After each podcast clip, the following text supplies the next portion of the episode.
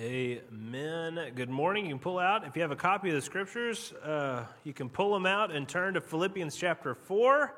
Yes, I apologize. We are still in Philippians. I know it's supposed to be Christmas. We're going to do one more Philippians, but it's the last of Philippians. We're going to use it to put a bow on the series, Christmas. So there's some loose connection there, but uh, really, there's just too much here to like skip.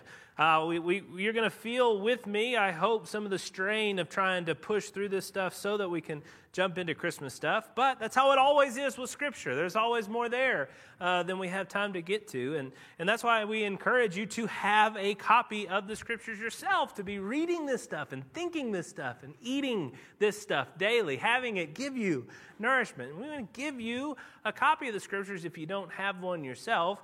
You can also just download one on your phone. We'll have the words on the screen for you. But it's very important for you to be reading and thinking about this stuff. We've been thinking about Philippians for several weeks now, and I hope that you have been trying to ingest it, that you've memorized portions of it, that you've read it outside of our Sunday services. If you're not a believer and you're investigating, in some ways you have to do that even more so that you can see what it is that's being taught or thought, and is it in line with our historic documents that we have.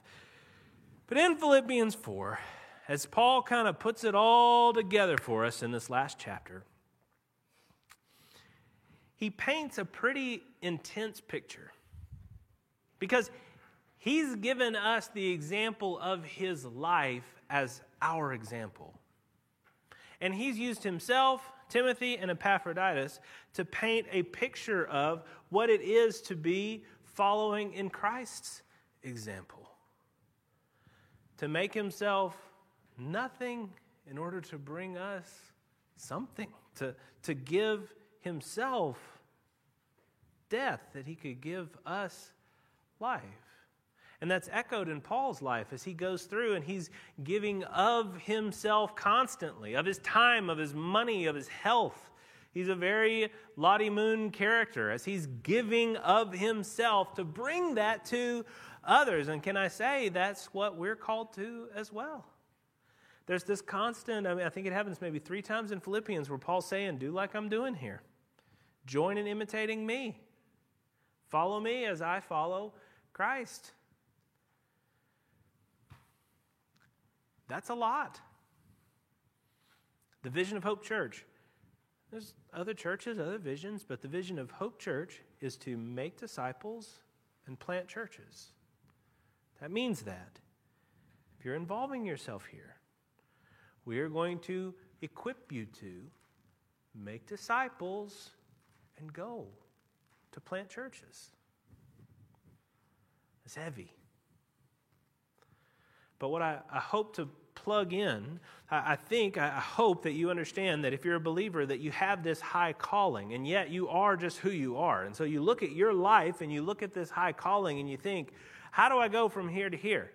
How do I move from A to B? It's impossible. Well, no, it's not. And the sentence you can use to bridge those two sort of points is what Paul says in Philippians. Probably the most famous verse in Philippians, Philippians 4:13, where he says, "I can do all things through him who strengthens me." Have you heard that verse before? Usually you hear it in athletics. Did you ever hear, and this happened a while ago, but I was like prime basketball time. I was very into basketball when this happened. But do you remember when Kevin Garnett finally won an NBA championship? Nobody? Okay. Well, so the, he was with the Timberwolves for a long time, and he was outstanding. He's one of the greatest players in the league, and he's never going to win because he's on the Timberwolves. Womp womp. Sorry, Timberwolves fans. Uh, but he was never going to get there. Then finally, he transfers to Boston, and he's able that very first year in Boston, they win and he's got the interview right after he has finally won an NBA championship. And this poor woman, you can imagine what it's like to be a regular sized person trying to interview NBA players. so she's like, Kevin Garnett, you did it. You're the defensive player of the year, NBA All Star. How does it feel to finally win? And then he's looking down, you know, like he's having incredible emotional moment. And he's pulling his hat down. You can't even really see his face. And he's sweaty like crazy because he just won.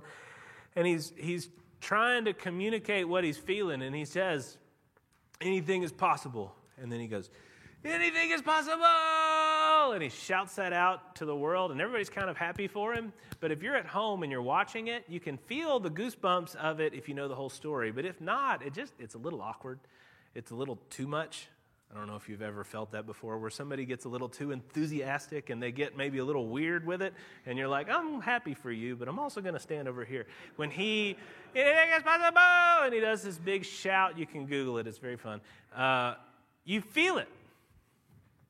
However, not really what we're talking about here. Because Kevin Garnett is seven foot one. He's seven foot one. I'm six foot six. He's, with shoes on, I'm seven, six foot seven. He's six, seven inches taller than I am. And he looks like good. Usually, if you take somebody and expand them to our heights, it's like a, a, picture, an image. If you grab from the top and you pull, it distorts the image, you know?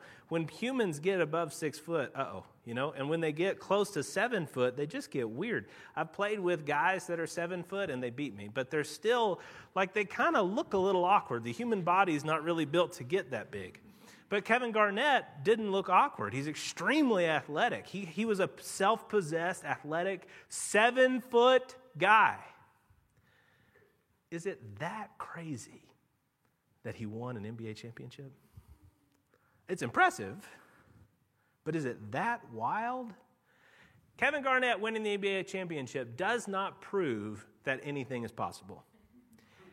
If Lottie Moon won the NBA championship, you would have to say if a four foot three woman from the 1800s won an NBA, the 2007 NBA championship, and then screamed, anything is possible, it would be her, you know, so her voice would probably be smaller. Anything is possible. You would say, wow, anything is, any, anything is possible. Lottie Moon just won the NBA championship.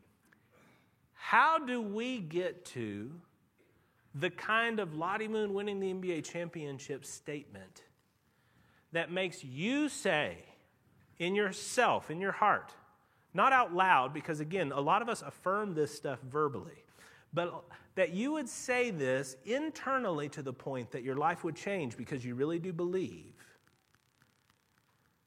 that God can do anything through you. Like, make you a missionary in your neighborhood, see you lead people to Christ to the point that God plants a church in your neighborhood. That fits under the category semantically of anything or all things. How do we get there? How do you get to where you actually believe what Paul's saying here? And Paul puts himself forward as an example because he says that, yes, he was very successful when it comes to a structured Jewish understanding of religion, that he did that religion as hard as anybody's ever done it. But he also says that he counts that as lost because what he did in that way led to him persecuting Christians. So he puts himself in the Lottie Moon category of the most unexpected, not only of converts, but of evangelists and apostles to the people of this sort of Jewish spread out all over the world, and then even the Gentiles. And yet, through him, God did something phenomenal.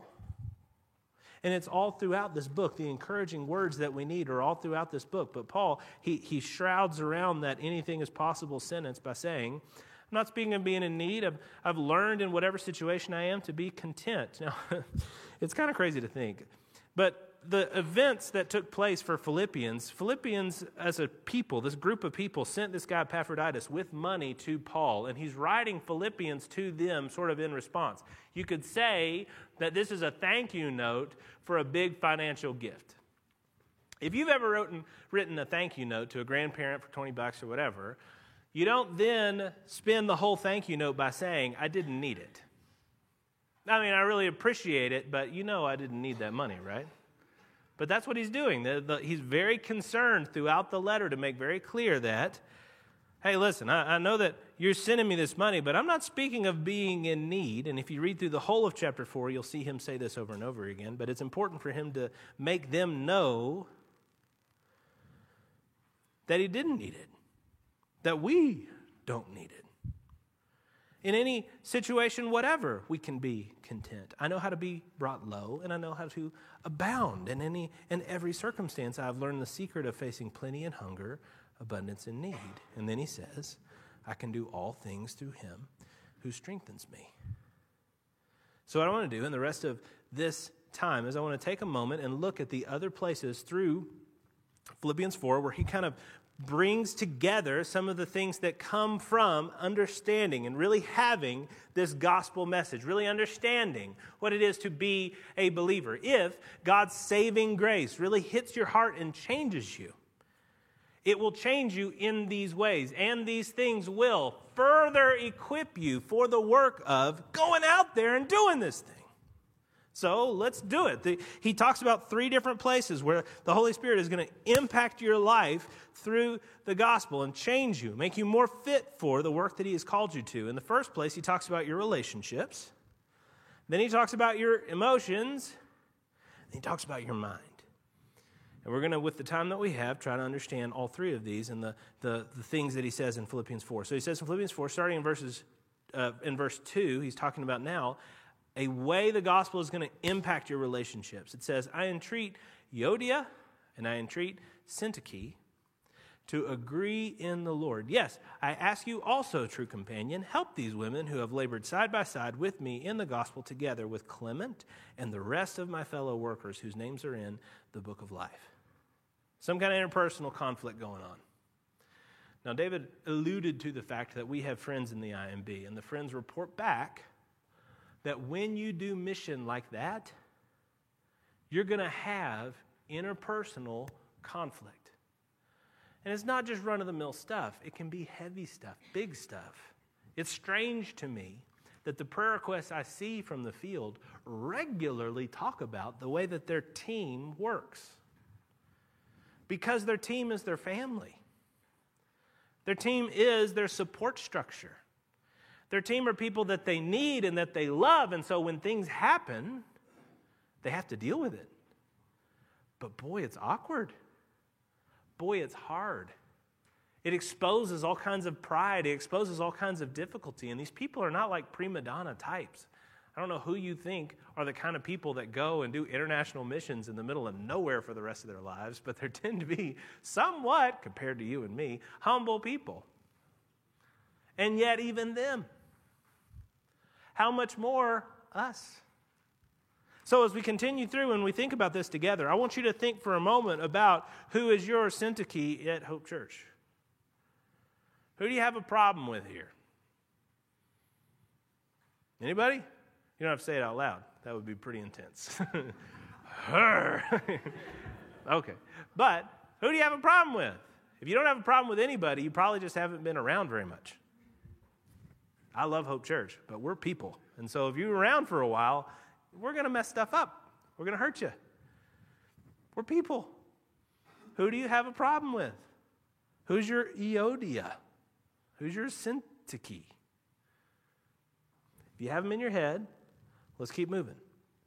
Because God gives us an incredible amount not only of resources for forgiveness and for working with one another, He puts an incredible amount of motivation behind our need to agree in the Lord.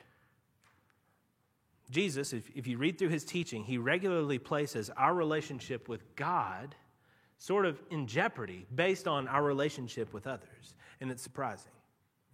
We're a very individualistic culture, and salvation is individualistic. Salvation being individualistic is part of the reason that we have an individualistic culture historically.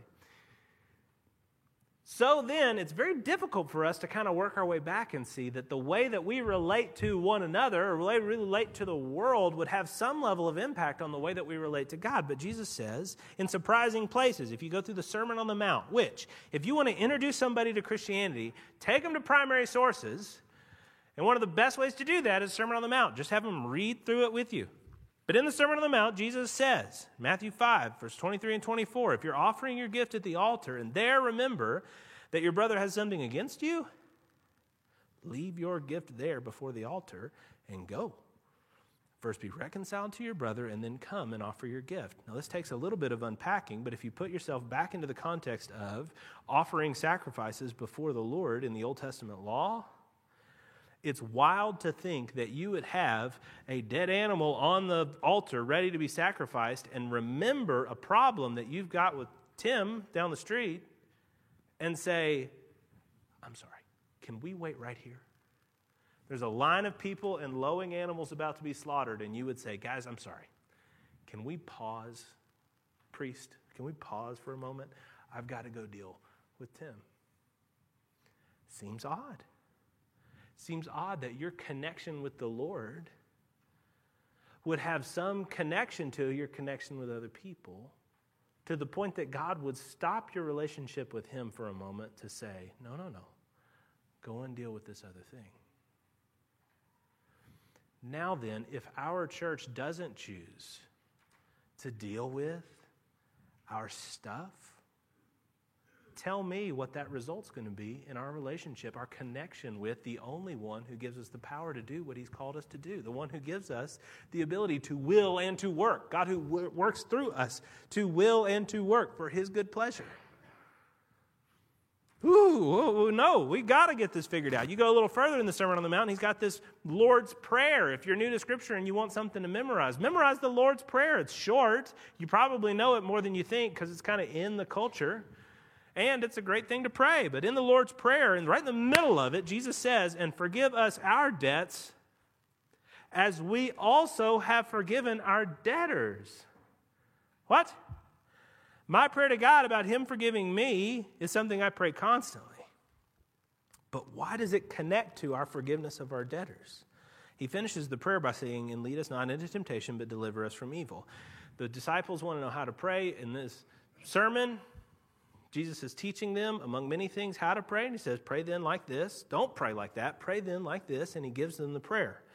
And then, thinking about all of that, he could teach them more about how to pray. He could zero in on any one of these incredible phrases and tell them more about hallowed be your name, daily bread. But instead, he zeroes in on this concept and he says, For if you forgive others their trespasses, your heavenly Father will also forgive you. But if you don't forgive others their trespasses, neither will your Father forgive your trespasses. Later in Matthew, in Matthew 18, you get this famous passage about um, church discipline. And then you get this moment where Peter says, Well, how often should we forgive our brothers, Lord? Up to seven times. And he's trying to be very impressive, as though Jesus would say, like, Wow, Peter, not seven times. The world would stop if you had to forgive that many times. You got to cut them off after three. No, of course. Jesus replies to Peter and says, I say to you, not seven times, but 70 times seven. And he talks about the wild overabundance of forgiveness that we're supposed to give one another. And then he grounds it in a parable. And he says this parable of the unforgiving servant. It's the story of a king who's calling, he's going through his accounts and he's calling up people who owe him. And he brings this servant in, and this servant owes him an unimaginable amount of money, something that nobody could pay back in a hundred lifetimes. And he says, Oh, you know, Master, please, will you just give me a little bit longer? Which is hilarious because, of course, you're not going to pay that back. But the master just forgives the whole debt. He just takes upon himself the loss and forgives the debt. The guy's scot free. And he leaves. And you got to imagine he's feeling great. Not only has he been forgiven, he's not got to pay all that back. I mean, he's probably more liquid than he's ever been. And he walks up and immediately finds another person who owes him not no money, it's money. Eh, it's kind of a little bit of money, but it's nothing compared to what he owed the master and he grabs that guy and says, Pay back what you owe me. And the guy says, I need a little more time. Same thing that everybody says who owes you money. I just need a little more time. And instead of forgiving the guy, the guy grabs him, starts choking him, and says, You got to pay back everything you owe me. And he throws him and his family into debtor's prison until he should pay back the last penny. And the other servants hear about this and they go and tell the master. The master calls that unforgiving servant back before him and he says, You, how could you? I forgave all of your debt, and you can't forgive his debt? Do you see? It's connected. If you've been forgiven, forgive. If you've been forgiven your massive debt before a holy God, the kind of debt that can only be paid with the blood of Christ Himself, Shouldn't you be willing to forgive somebody else their petty debt against you? Shouldn't you be willing to forgive somebody's not so petty debt against you? Because it could be bad, like really bad. But it's not cross bad. There's a difference. And if you read through and you understand what the Lord is saying to us through Philippians, you see that the humility that He is telling us to have is a humility that's reasonable because it understands that we are sinners ourselves. That's why later in the Sermon on the Mount, Jesus says, Judge not that you be not judged. For when the, with the judgment you pronounce, you will be judged. And with the measure you use, it will be measured to you. Why do you see the speck that is in your brother's eye, but don't notice the log that's in your own eye? Or how can you say to your brother, Let me take the speck out of your eye when there is a log in your own eye? You hypocrite, first take the log out of your own eye, and then you will see clearly to take the speck out of your brother's eye. He's talking about the relative offensiveness of sin.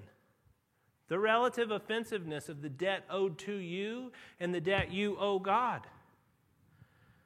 He's saying, take the two by four out of your own eyeball before you pull the eyelash out of your brother's eyeball.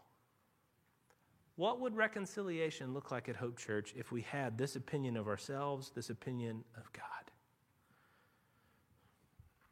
What if they really were awful and it didn't work when you tried to do this reconciliation?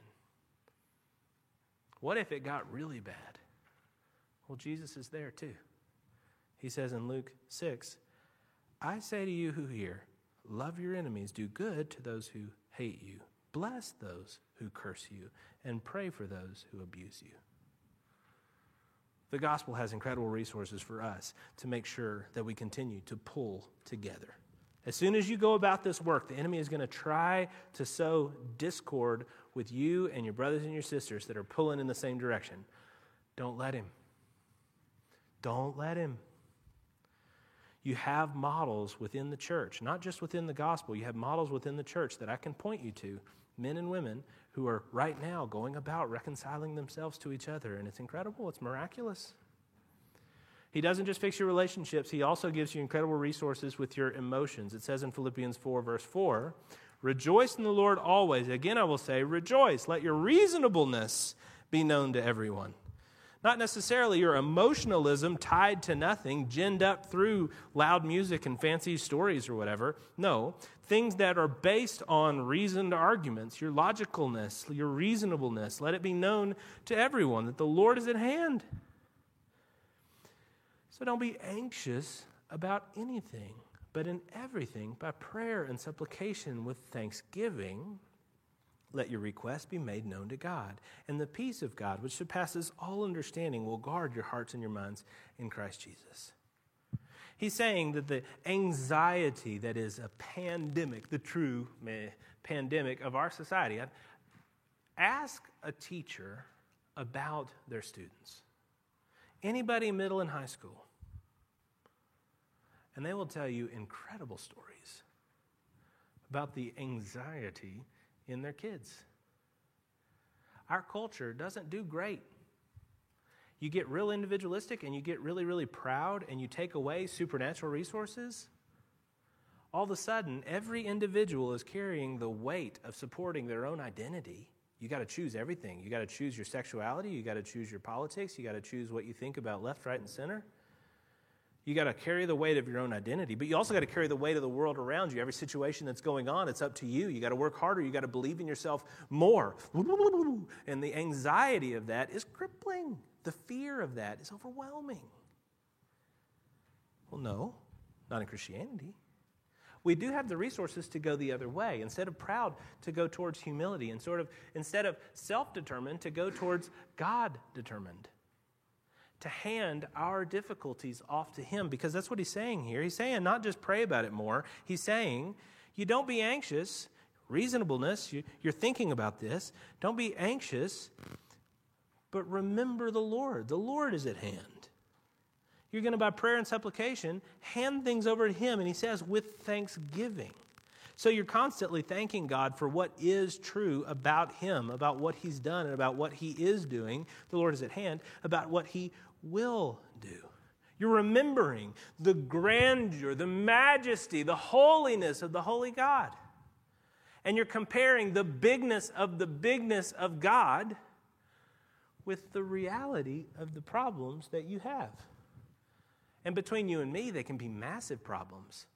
But compared to God, your anxiety starts to fall. This is where Jesus talks about us being like children. You ever around little babies? I was around a little baby last night. It wasn't our little baby. We're done. Whew. But it was a little, little baby. And that little baby was sitting there in just a diaper. And the belly's hanging over the diaper. She's just sitting there. What happens when that little baby perceives a need, a problem? Does that baby immediately start trying to figure out how to fix the problem? Does it start whiteboarding solutions, looking at pros and cons, thinking about what's possible, kind of getting a little irritated and anxious about where the next meal is going to come from? Or does the baby cry? It just cries. And it's a kind of cry that, like, God is built to get down into your bones, and there's nothing you can do. If you're the parent and you hear that cry, you got to deal with it. You got to deal with it right then. And the baby cries, and the, the baby doesn't get what the baby wants immediately. It just cries louder with snot and drool and tears and red face and red body, passionate, weeping cries. Because still the baby knows that there's one solution the Father. And I'm saying the father because I'm talking about God. Clearly, in most of these situations, it's the mother. dads should be less selfish and, and care more. I get it. I, I, I agree. Me too. But usually, moms jump in there because they're kinder. But, but you cry out to the father. That's what he's saying to do here to have that kind of trust, to have that realization of who you are and who he is. And in the reasonableness of that deduction, to watch your anxiety fall. He has resources for your relationships. He has resources for your emotions, and He has resources for your mind. He does tell you that part of your problem here is what you're thinking about. He continues in verse 8 of Philippians chapter 4 Finally, brothers, whatever's true, whatever is honorable, whatever is just, whatever is pure, whatever is lovely, whatever is commendable, if there's anything, uh, if there's any excellence, if there's anything worthy of praise, think about these things. What you've learned and received and heard and seen in me, practice these things, and the God of peace will be with you. He's telling you to train your mind, to feed it. What you put in there is going to have an effect. It's going to create a reaction. It's going to make your expectations, your loves, your affections shift just a little bit. And we're in a weird spot. You add to the internet streaming services, and you can kind of get whatever you might think you want to see. I mean, there, once upon a time, there were like censorship laws and stuff, but now that's all out the window. Every streaming service is HBO. They can show you whatever they want. If you're not careful, if you're not discerning, if you're not thinking about, if you're not choosing and valuing, What's the impact? Are you choosing to find what is true, honorable, just, pure, lovely, commendable? And if you're saying to yourself, I don't know what that would be, well, God has given you a great thing to think about. So, verse 9 ends, we get to the piece about I can do all things, and then in verse 19 it says, my God will supply every need of yours according to the riches, to his riches in glory in Christ Jesus. You want something to think about? Think about Christ. Think about what is true, what is honorable, what is pure, what is just, what is lovely, what is commendable, what is excellent, what is Christ have in your minds daily, regularly, a remembrance of, a valuing of, an exploration of what God has done for you through Christ. Paul clearly did. I mean, it's all over this letter. Everything he's thinking, everything he's saying is governed by what God has done for us through Christ. The idea that Christ in his life had a peace. And it's a peace that's being promised to us through Paul. He said it himself in John 14. This is the end of his ministry, the end of his life. He's saying to the disciples as he got them in a room before he goes to get arrested and crucified, he says, Peace I leave with you. My peace I give to you. Not as the world gives, do I give to you. Let not your hearts be troubled, neither let them be afraid. He's saying that he gives us the peace that he feels we have to imagine that that peace is incredible. That he can sleep through storms, that he can multiply food, that he trusts the Father. But you know, right after this, that there is a point at which Jesus doesn't have much peace. Because when he's on a cross, being crucified, he doesn't do it with a smile. There's a point from the cross where he screams in a death agony my God, my God, why have you forsaken me? That doesn't sound like peace. But that's because that's the point at which he takes our sin in order to give us his peace. Because he felt that at that moment on that cross, if you choose to have him, if you choose to repent and believe in him, you never have to feel that. The peace that he has with his perfect relationship with the Father is the peace that you now inherit in your perfect relationship with the Father. This God who will support, uh, supply every need of yours according to his riches in glory in Christ Jesus. So, are we ready? Are you ready? To do what God has called every individual Christian to engage in. The first half of the Lord's Prayer God who is in heaven, hallowed be your name, your kingdom come, your will be done on earth as it is in heaven. Are you ready to hold that yoke? You'll find that it's light, but it is a yoke. Are you ready to hold that yoke and pull forward together with us? Oh, I pray that you'll invest in what God's given you in the gospel so that really, when, when that question really is asked and it's time for you, really you, to really answer it, you'll be able to say, with maybe a little bit of fear, yes. Let's pray. Lord God and Heavenly Father, I don't know how many models there are like Lottie Moon, people who really do give it all.